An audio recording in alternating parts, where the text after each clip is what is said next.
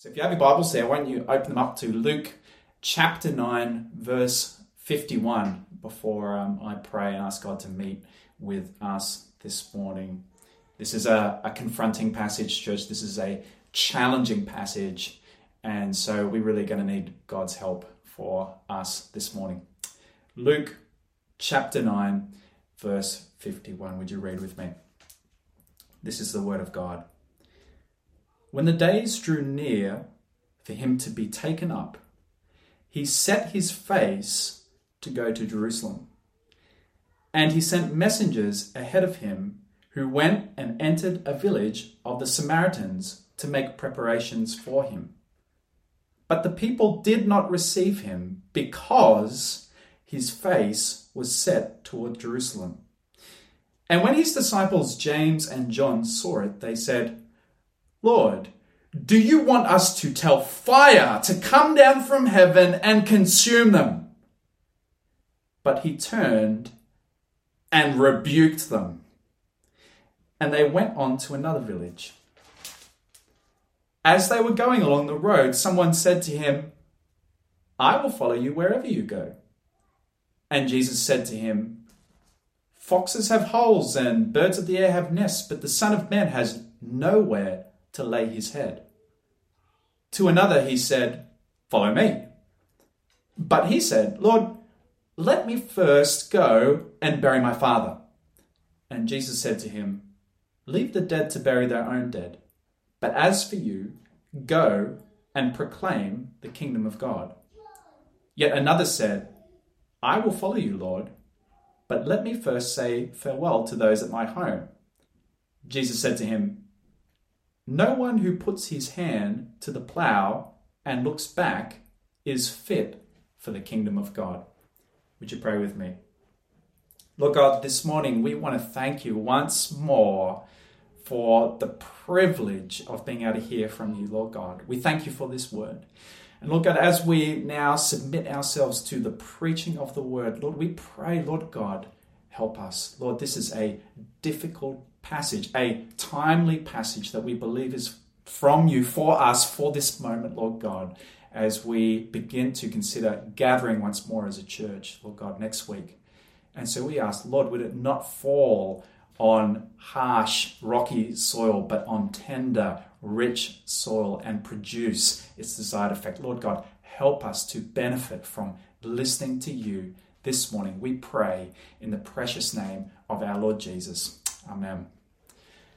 Well, friends, it was the year 2000, and I had just got my very first job working at Bunnings Warehouse. Hard to believe that was 21 years ago. And having my new job, I was on a very large salary or, or pay packet per hour that was huge in my eyes at the time. I was earning $7.75 per hour, which you might laugh, you know, if you're a teen uh, listening in and think that's not a lot. But um, at the time, my friends at Macca's were only earning five bucks an hour and I was on 7.75. So I couldn't believe how much money I was earning. And the truth is, as a kid, you know, growing up at school, I really wanted to be like my school friends uh, down in Wollongong and uh, to wear surf brand name clothing. But the problem was that my parents had given me a very slim clothing budget, at least it was in my uh, opinion. It was enough to buy a full wardrobe every year uh, of clothes from Kmart, but from my dream shop, Surf Dive and Ski, it was enough to buy roughly one item of clothing. And so that's what I would do buy one item of clothing every uh, season and wear that same item of clothing over and over again. Now I was making the money big dollars, I could pour my savings in now, not into one item of clothing, but into a handful of items of clothing one hoodie and maybe a couple of t shirts as well. You know, looking back on it, I kind of feel sad uh, for my old self. I was so captivated by appearances and the approval of my friends. I, I kind of look back at that as a shame and a bit of a waste of money. But the reason why I wanted to share that with you guys this morning is for this reason. It's that when something really captures your heart, you'll be prepared to count significant cost in order to have it. You know, every person intuitively understands this. You know, when the career person, uh, when a person is career focused, you know, they devote all their time and energy into not just meeting their KPIs, but into surpassing them in order they might get that next promotion. You know, watch the home owner who spends every spare dollar and every spare minute on devoting themselves to renovations to have the nicest possible home. You know, you watch the guy who just spends vast amounts of money on dates and on flowers and on gifts to win the heart of that girl. And uh, a big well done to uh, Paul Reese and uh, Froy as well uh, in our congregation listening in. Obviously, you guys have done well on that front. You know, it's fair to say that when you love something or someone, the more that it's captivated your heart, the more you'll be willing to count the cost in order to have that thing or to have more of that person or please that person in your life. The more you deeply love something or someone, the more you'll joyfully sacrifice for their sake. I was even just thinking about that this week. My my eldest son Elijah, he's uh, just over two years of old, old, and he's built like a, a, little brick, and he's a bit of a tornado. And uh, he's been practicing his newest skill this week, which is jumping. And uh, he was in this very room, and there was a large sort of uh, crate or a hard box, and he was jumping, and he tripped and fell face forward straight into this uh, crate. And even before the tears started coming, I just dropped the work I was doing and picked him up. I didn't even have to think about it. It's the intuitive response of every parent towards a child in need. I'm thinking this week about those that have suffered in our midst, going through really difficult times, like uh, Julie Passaledge, or like uh, what Patricia was sharing last week, or the, the Packhams uh, a while ago, and just our community has rushed to their aid and done it full of joy with no consideration of the cost. And the reason is we love these guys all so much. And the thing I've been thinking about this week is this it's that how much more ought that be the case when it comes to following the Lord Jesus?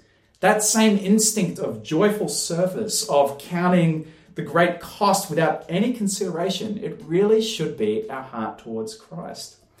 And yet, the effect of COVID on us as a community, the way in which it's it's isolated us from one another, the way in which it's it's locked us at home and and has allowed our focus so often to become inward, so that we begin to be entertaining the time away and not embracing that sacrifice for Christ. More, it's so easy in our Christian celebrity culture to look on at Christian celebrities like Justin Bieber and Carrie Underwood, or if you follow NFL, Tim Tebow, and, and to look at them and think, you should be able to have it all. You should be able to have Jesus and success, celebrity, fame, and a great career.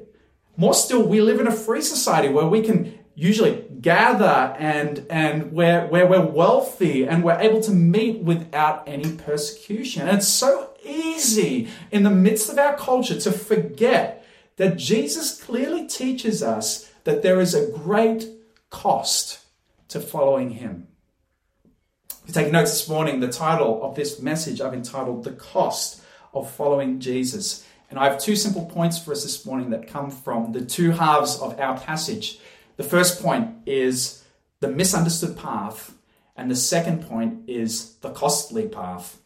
And really, one hope for us this morning that I believe is the great burden of our passage, and that is that we would freshly embrace the cost of following Jesus as a church. That's what I believe the Lord is wanting to encourage us in, to embrace the cost of following Him, particularly now as we move towards, as a church, gathering together once more. Well, let's dive into our first of two points. Point number one this morning the misunderstood path. You know, if you're new to uh, Luke's gospel, you're new to joining our online uh, meetings, uh, we've been reading an account of Jesus' life written by the famous physician Luke, who gathered eyewitness accounts about the, the life of Jesus and testimonies and put them together in an orderly way uh, to form this biography of Jesus' life. Now, Jesus had spent the initial part of his ministry traveling around his home region of Galilee, performing many great miracles. And Jesus had been revealing himself to his disciples that he was the promised Messiah, that he was God's chosen king. But he'd been repeatedly telling his disciples that he would be betrayed, that he would suffer, and he would die by crucifixion at the hands of the religious leaders in Jerusalem. He told them that twice in our chapter in verses 21 and 44. And he told them that not only would he die, but he'd be raised back to life again. Uh, we read that in verse 22 of this chapter. He even explained that his example of self denial to the point of crucifixion was to be the model for anyone who wished to be his example. And he explained that in verses 23 and 24 of our chapter. But Luke also makes it perfectly clear that the disciples, Jesus' disciples, still did not understand what Jesus was talking about. And we read this in verse 44 it says the following. If you turn to verse 44 and you'll see it on your screen, it says, Let these words sink into your ears, says Jesus. The Son of Man is about to be delivered into the hands of men. But they did not understand this saying, and it was concealed from them, so that they might not perceive it, and they were afraid to ask him about this saying. You know, God was keeping the disciples from from understanding what Jesus was plainly telling them about his mission, that he'd come to suffer and die for them. And having then revealed his glory as the incarnate divine Son of God to Peter, James, and John, our story begins to take a brand new direction. And so we read again in verse 51 the following It says, When the days drew near for him to be taken up, he set his face to go to Jerusalem. When the days were approaching for him to be taken up, it says. This is a word that is only used here in the entire New Testament, and it's actually a special word. It's a technical word in Jewish writing. It's a word that actually means to be taken up to, be, to, to heaven in specifically. It's a word that refers to Jesus' resurrection from the dead and his ascension into heaven. And it says, when the days for him to be taken up drew near, he set his face toward Jerusalem. That again is a Jewish expression, it's a Jewish way of speaking. And it refers to being determined to accomplish something. See, Jesus was determined to go to Jerusalem to suffer and to die, just as he had been explaining to his disciples. More than that, Luke is trying to help his reader to understand that Jesus is also the promised suffering servant from Isaiah, who'd written about this king who's to come some 700 years earlier. Isaiah the prophet says this in Isaiah chapter 50, verse 7. It says, But the Lord God helps me. Therefore I have not been disgraced. Therefore I have set my face like a flint, and I know that I shall not be put to shame. You know, many people, especially those that are less familiar with the teaching of Jesus, or maybe are newer to following Jesus, might think of the crucifixion of Jesus as a tragedy, as an example of mob rule at its worst, and a horrible accident that a wonderful moral teacher was executed in this way. Our passage shows us that Jesus not only knew what would happen to him in Jerusalem, but that he willingly sought to go there. He was determined to accomplish the task that was set before him. You see, Jesus was not accidentally murdered. He laid down his life as a willing sacrifice. And Jesus, now determined to go to Jerusalem to die, gradually over the next 10 chapters of Luke's gospel, will be making his way slowly yet purposefully to Jerusalem to accomplish this task. Why don't you read on with me in our passage, verses 52 and 53? It says the following And he sent messengers ahead of him who went and edit, uh, entered a village of the Samaritans to make preparations for him. But the people did not receive him because his face was set toward Jerusalem.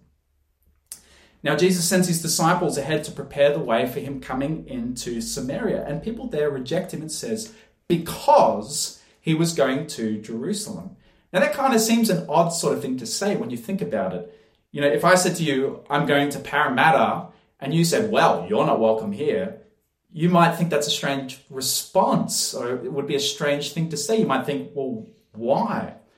And to understand, we need to know that there was a centuries old conflict between Jews and Samaritans that dated back to 930 BC. The great king Solomon had a son called Rehoboam, And Rehoboam, according to the Bible, was a foolish king.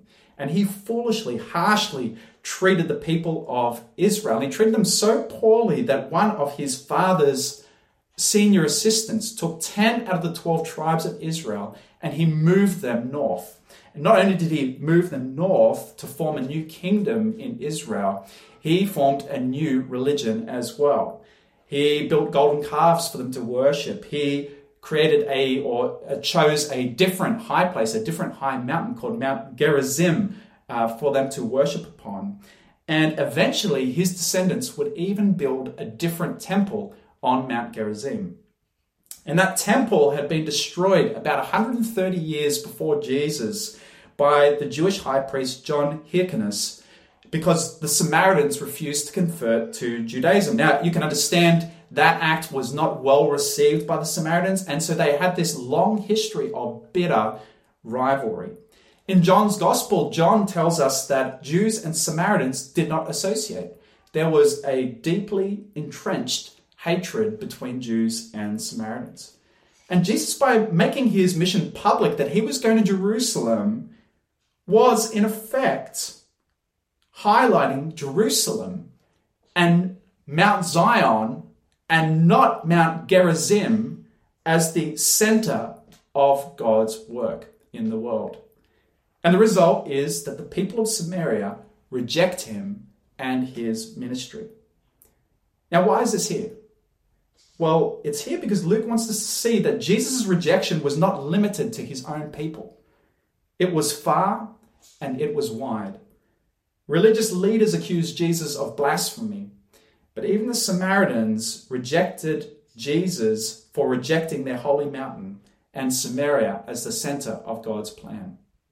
Read on with me in verse 44. We read the following. It says, And when his disciples, James and John, saw it, they said, Lord, do you want us to tell fire to come down from heaven and consume them? James and John, they've been nicknamed by Jesus as the sons of thunder, and they're nothing but true to their name. This hot, uh, hot tempered duo, filled with zeal for the honor of Jesus and rage at the indignity done to Jesus by the people of the city, exacerbated, no doubt, by the fact that these people are Samaritans. This calling down of fire from heaven, it's a reference to Elijah in 2 Kings chapter 1, where King Ahaziah sends soldiers to arrest Elijah, and Elijah calls down fire from heaven to consume them.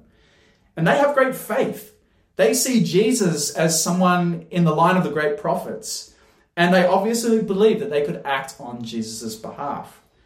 And yet we read the following in verses 55 and 56. It says, But he turned and rebuked them, and they went to another village.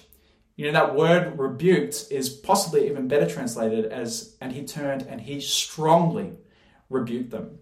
You know, that word is nearly always used by Jesus in reference to the exorcism of demons and unclean spirits from people. Jesus is completely opposed to what they are proposing that he do. You know, this kind of response, calling for the annihilation of people who have rejected Jesus, is not in keeping with his mission. You know, there will be a time that will come when Jesus will stand in judgment over all people, as foretold by John the Baptist. John the Baptist in chapter 3 of our, uh, our, our uh, gospel, Luke chapter 3, verse 17, he says, His winnowing fork is in his hand to clear the threshing floor and to gather the wheat into his barn, but the chaff he will burn with unquenchable fire. There is a time for judgment coming, but now is not the time, says Jesus. He is on the path to Jerusalem, he is on the path to the cross. You see, Many people don't realize that the story of the Bible is actually, from beginning to end, one long love story. You know, now with the lockdowns easing, we have many more opportunities to enjoy the beauty of the world that is around us, to get outside and see what a stunning place we live in. And regardless of whether you would call yourself a follower of Jesus or not, just stopping to stare at the beauty around us fills our hearts with with awe and wonder at the incredibly beautiful part of the world that we live in here in Sydney. You see, the Bible teaches that the one true God is a loving relationship. He is a father who loves his son through the Holy Spirit. The most perfect love that exists anywhere in the universe exists within God Himself. All the beauty that we see in the world and in other people comes from the fact they were made by the most pure love in the entire universe. And this loving Father made the world to share His love with it. He wanted all of the universe to be folded into the wonderful love of the Father for His Son through the Holy Spirit. That is, we were made by God to be in a loving relationship with Him. And because that is our purpose, true rest and true peace can only be found in God. But the one purpose for which we were made, to know God and love God, is the one thing that we often spend most of our time resisting. We'd rather chart our own course in life. We'd rather be self determined and free to call the shots for ourselves rather than to know and enjoy God. But not only does this rejection of God lead to the restlessness and lack of peace that so many of us feel, rejecting the one true source of all that is good, the greatest love in the universe, leaves us broken. That is contrary to how we were made. And it leaves us corrupt, that is, rejecting what is good before God and therefore guilty and condemned. You know, these genuine wrongs could not be simply swept under the carpet by God. They must be punished. But the God whose love is not put off by our sin, but rather he looked to rescue us in love and he sent his son to become a man in every way to redo life for us, to live the life we never lived, to die a place taking death upon that cross that we could be reconciled once and for all back to God himself, the God who is love, simply through faith and faith alone in the Lord Jesus Christ. That is wonderful news. That is the good news. And that is the path of our Lord Jesus Christ. He is determined, He has set His face to go to Jerusalem. But James and John, they had completely misunderstood the path of our Lord Jesus. They did not understand that his glorious exaltation would be through his suffering and his death. More, they had no idea that their calling would be to follow in his footsteps, to suffer abuse, to suffer slander, to suffer rejection, to suffer persecution, to suffer poverty, imprisonment, and shame on his behalf. They didn't realize they'd forgotten they'd been called in verse 23 to take up their cross and follow him daily. And forgetting this call, they were indignant at the rejection of Jesus, calling for fire right here and right now. You know, the truth is that God would eventually use the suffering of these disciples to glorify Jesus and save many, many people, including many of these Samaritans. You know, in the book of Acts, Saul starts persecuting the church, and as a result of persecuting all these followers of Jesus, he, he ends up killing Stephen. And as a result, the Christians flee for their lives and they flee to many other places including to Samaria, where they start sharing the good news about Jesus. And people come to faith en masse. So much so that we read in Acts chapter 8, verse 14. Now, when the apostles at Jerusalem heard that Samaria had received the word of God, they sent to them Peter and John. You see, many people would come to faith here. And John would eventually return to serve those people who, prior to the cross, had rejected Christ, but later would be devoted to him. See, James and John had misunderstood the glorious path to the salvation of these people. Well, friends, this morning, here is a difficult question I want us to consider.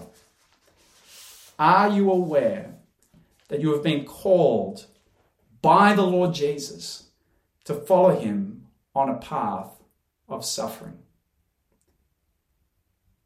You know, in our rich culture, for many, many years, it's been possible to believe that you can follow Christ and have the best the world has to offer at the same time. You know, 40 years ago, to be known as a Christian was, on the whole, a positive thing in our society. It was that people would think highly of you, to think you're a good, upstanding citizen and a moral person. You know, if you wind the clock back 20 years in our culture, to be a Christian was, on the whole, overall, maybe not a positive, but a neutral thing to be thought of as somewhat eccentric, somewhat odd, but overall somewhat neutral. Wind the clock forward to today and how times have changed. Ever increasingly, to be a Christian today is a negative. It's to be considered to be morally corrupt. It's to be considered to be a bad guy. Uh, Stephen McAlpine, in his new book, Being the Bad Guys, says this so well. He says the following The tide has shifted further. Increasingly, Christianity is viewed as the bad guy. Christianity is no longer an option, it's a problem. The cultural, political, and legal guns that Christianity once held are now trained on us, and it's happened quickly. The number of those professing faith has fallen dramatically. The number of those who reject the faith they once held until their late teens has risen dramatically. The seat at the cultural table that we once assumed was ours for keeps has increasingly been given to others. We're on the wrong side of history, the wrong side of so many issues and conversations. If this were a Western, we would be the guys wearing the black hats whose appearance is accompanied by the foreboding soundtrack. It comes as a surprise. We're not sure how it happened and we don't like it and we don't feel we deserve it, but we are the bad guys now. You know, we might not like it, but the truth is that increasingly to be a Christian in our Western culture is to be one of the bad guys. But this shouldn't surprise us. In chapter 6 of Luke, verse 26, the Lord Jesus says the following He says, Woe to you when all people speak well of you for so their fathers did to the false prophets. But I say to you who hear, love your enemies, do good to those who hate you, bless those who curse you, pray for those who abuse you. You know, I find that verse 26 so haunting. Woe to you when all people speak well of you. I've been reflecting on that this week about whether all people speak well of me. You know, I believe there's a kindness in some of the changes that have been happening in our culture that it's harder and harder to believe that you can embrace the way of Jesus and the world at the same time. And that's point number one the misunderstood path. The disciples couldn't understand that Jesus was on a path of suffering to save the lost. But not just point number one, the misunderstood path, but also point two, the costly path. You know, Jesus continues on his slow journey toward Jerusalem. And now we're going to spend some time he's going to spend some time teaching his disciples more about the costly nature of what it means to follow him. And Jesus will teach them about this cost through his encounters with three different unnamed people who are interested in becoming disciples. And in each interaction, Jesus will teach something different, a different aspect of the cost involved in being his disciple. You know, friends, it's worth probably pausing here at this point uh, to consider what we're just about to read. You know, if you're following Jesus, it's a reminder of what to expect when it comes to following Jesus. You're to expect that there's a real cost involved. You know, if you're here though and you're considering following Jesus, this is also something to pause and consider. These are things that you need to carefully weigh before making a decision to follow Jesus. There is a significant cost involved in following him. And so we read the first cost, cost number one and that is that following Jesus will mean not being at home in this world. Read with me verse 57 and 58 it says the following. And as they were going along the road, someone said to him, that's to Jesus, I will follow you wherever you go. And Jesus said to him, Foxes have holes and birds of the air have nests, but the Son of Man has nowhere to lay his head. You know, I love the commitment of this first would be disciple. Wherever you go, Jesus, I'm in. You know, I wonder how many of us would be nervous to express that kind of willingness to follow Jesus. I'll follow you, Jesus, wherever you go to Iraq, to Somalia. You name it, I'm going, says this disciple. But Jesus wants to help him to see what this will mean for him. And so Jesus says, Foxes have holes and birds of the air have nests. Jesus is saying, animals of this world have a place to call home, but the Son of Man has nowhere. I just want us to sit and think about that. This is, this is massive. That God incarnate would come to earth as one who is homeless.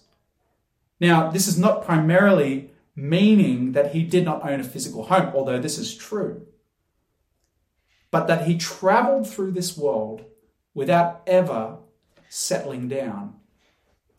He lived like he didn't belong here. He lived as though he was just passing through this world. Behold the cost he paid for us, church. That the King of glory, who deserved all creation to bow down in worship to him, who deserved for all creation to wait upon him hand and foot in the most luxurious palace the world has ever seen, rejected completely this way of living. Jesus lived as though this was not his home. And Jesus is saying, if you want to follow me, it will mean that, like me, you will not be at home in this world. Here is the difficult question for us to consider this morning, church. Is that how you are living? Are you living like this is not your home?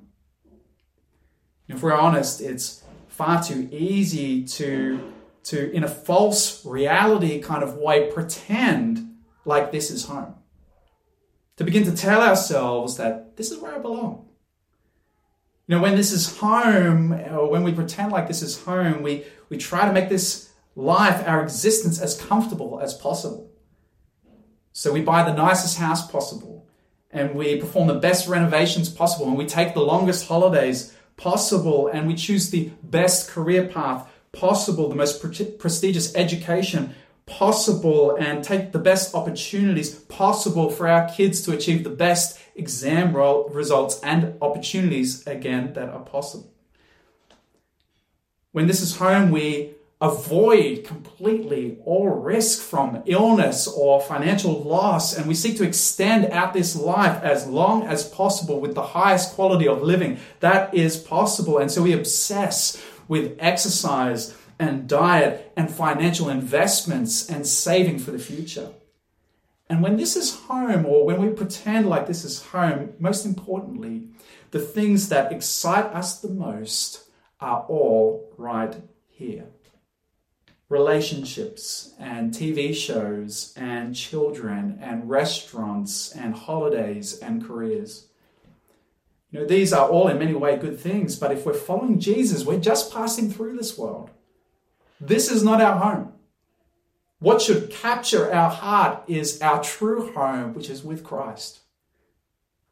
Friends, is there a deep longing in our hearts to be with Christ? That's the question I've been reflecting on this week. You know, I found myself at various points over the last several weeks just looking at my kids playing uh, and, and looking at my beautiful wife, Charlotte. If you ever met Charlotte, she's such a kind, sweetheart hearted person and, and such a joy to be around. I've been thinking as I watch my two beautiful boys playing alongside my wife and just thinking, do you know what? It would be so easy to build my life around them.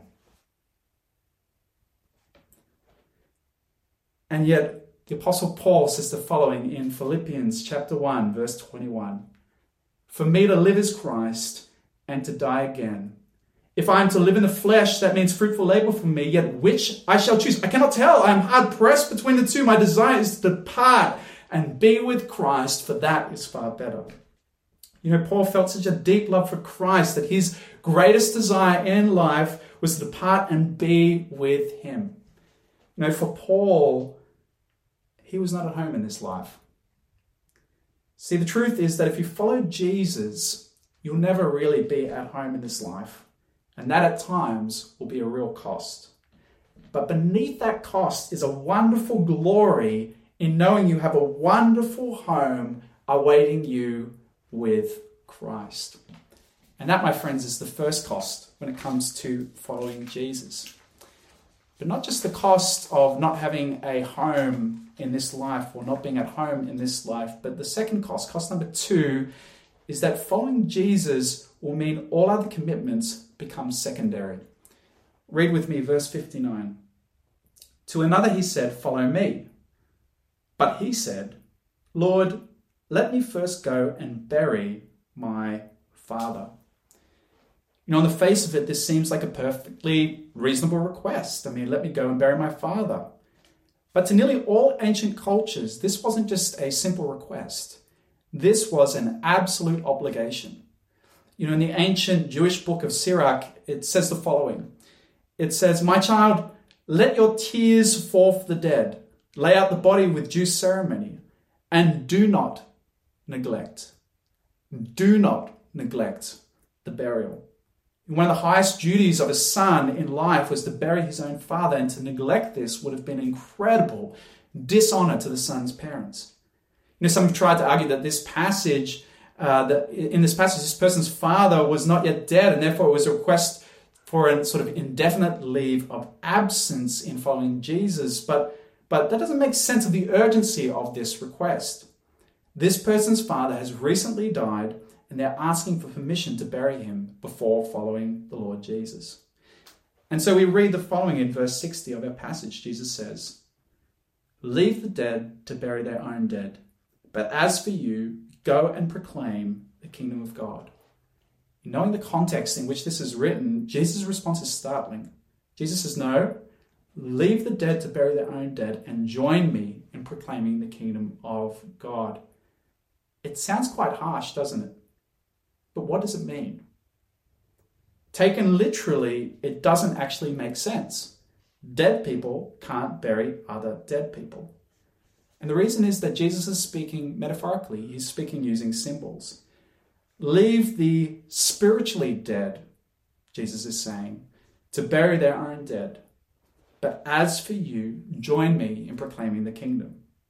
Jesus is saying there are some things in life that the spiritually dead, that is, those that haven't had their eyes open to see and believe in me, can do without you. You give yourself to telling people about me. You see, what Jesus is saying is that following him is to be your highest priority in all of life. Now, notice that Jesus is not saying that honoring your parents doesn't matter. He came to fulfill the law, and the law, one of the very first commandments, is to honor your father and mother, just from the Ten Commandments. He's also not saying that you shouldn't care about burying your parents or family members.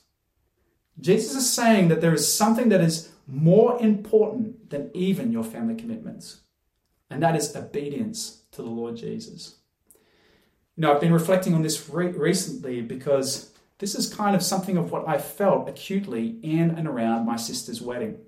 Several years ago, my sister married another woman. Um, my sister Kristen married a beautiful woman called Buster, and we love those two so much. And yet, we strongly felt, particularly in light of my role as a pastor, that my attendance of their wedding would communicate something that we did not wish to communicate, that we would be celebrating their joining together, which for us as followers of Christ is not something we celebrate, but something we grieve. And so I, as the only member of my extended family, chose not to attend. And as a result, my extended family were quite angry with me, quite furious with me.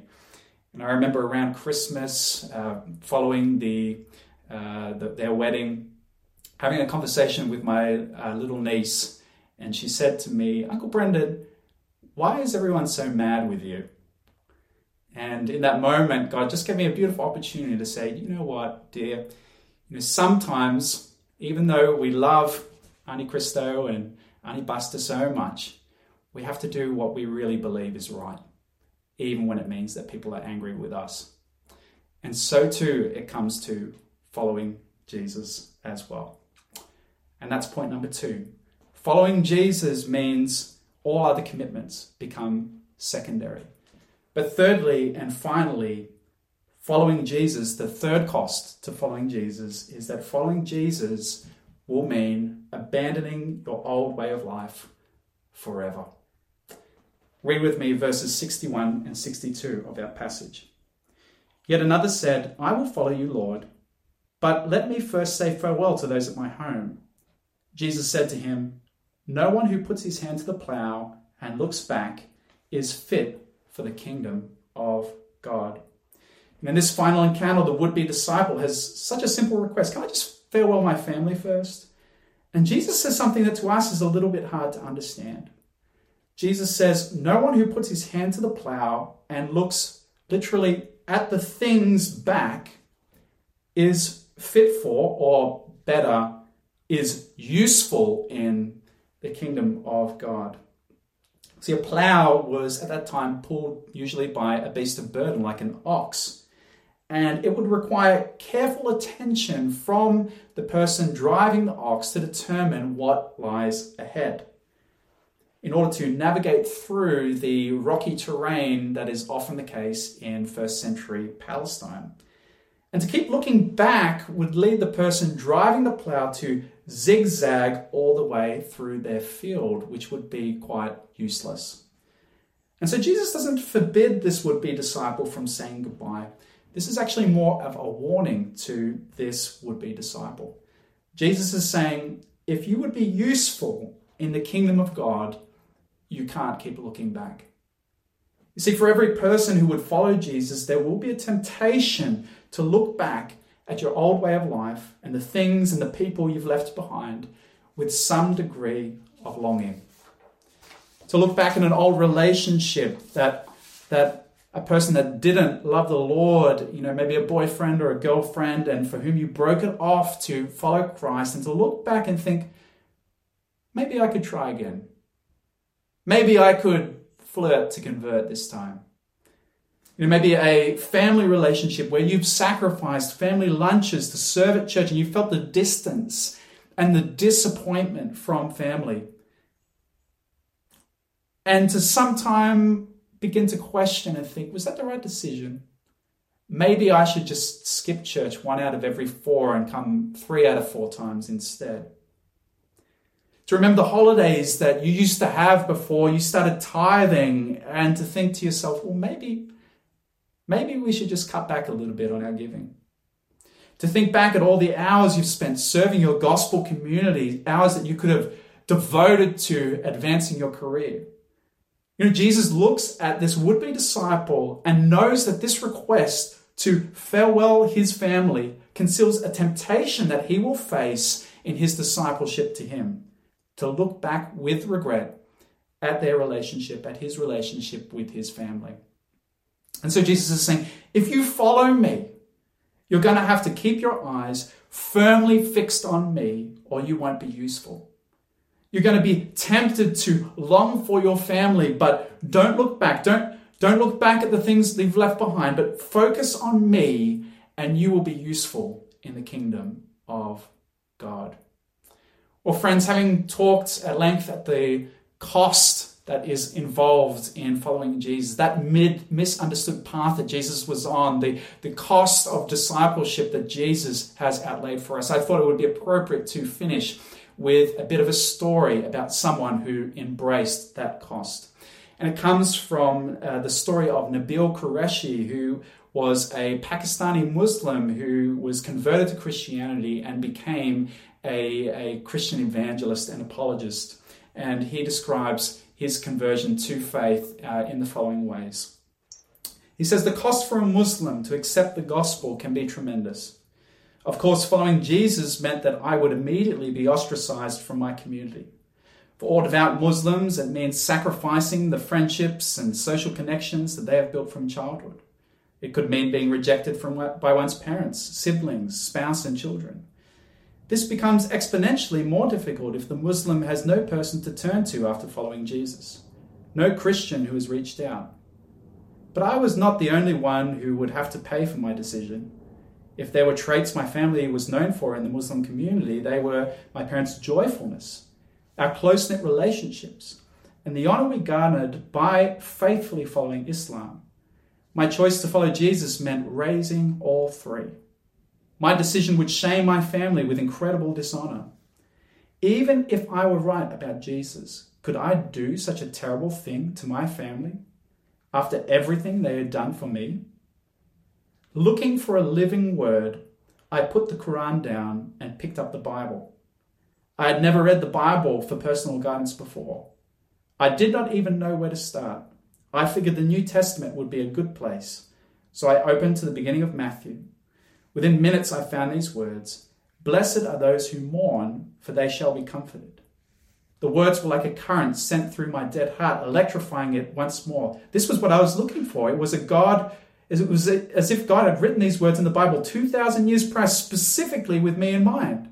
It was almost too incredible to believe. To a man who had seen the world only through Muslim eyes, the message was overwhelming. I am blessed for mourning. Why? How? I am imperfect. I do not perform to his standard. Why would he bless me? And for mourning, no less. Why? I continued reading fervently. Blessed are those who hunger and thirst for righteousness. Not blessed are the righteous, but blessed are those who hunger and thirst for righteousness. Well, I hunger and thirst for righteousness. I do, but I can never attain it. God will bless me anyway. Who is this God who loves me so much, even in my failures? Tears flowed from my eyes once more, but now they were tears of joy. I knew that what I held in my hands was life itself. This was truly God's word, and it was as if I was meeting Him for the very first time. See, just as the Lord Jesus walked a path of suffering, so too he calls us to join him. But that path is filled with joy because we get to walk with God himself. Friends, would we freshly embrace the cost of following Jesus? Amen.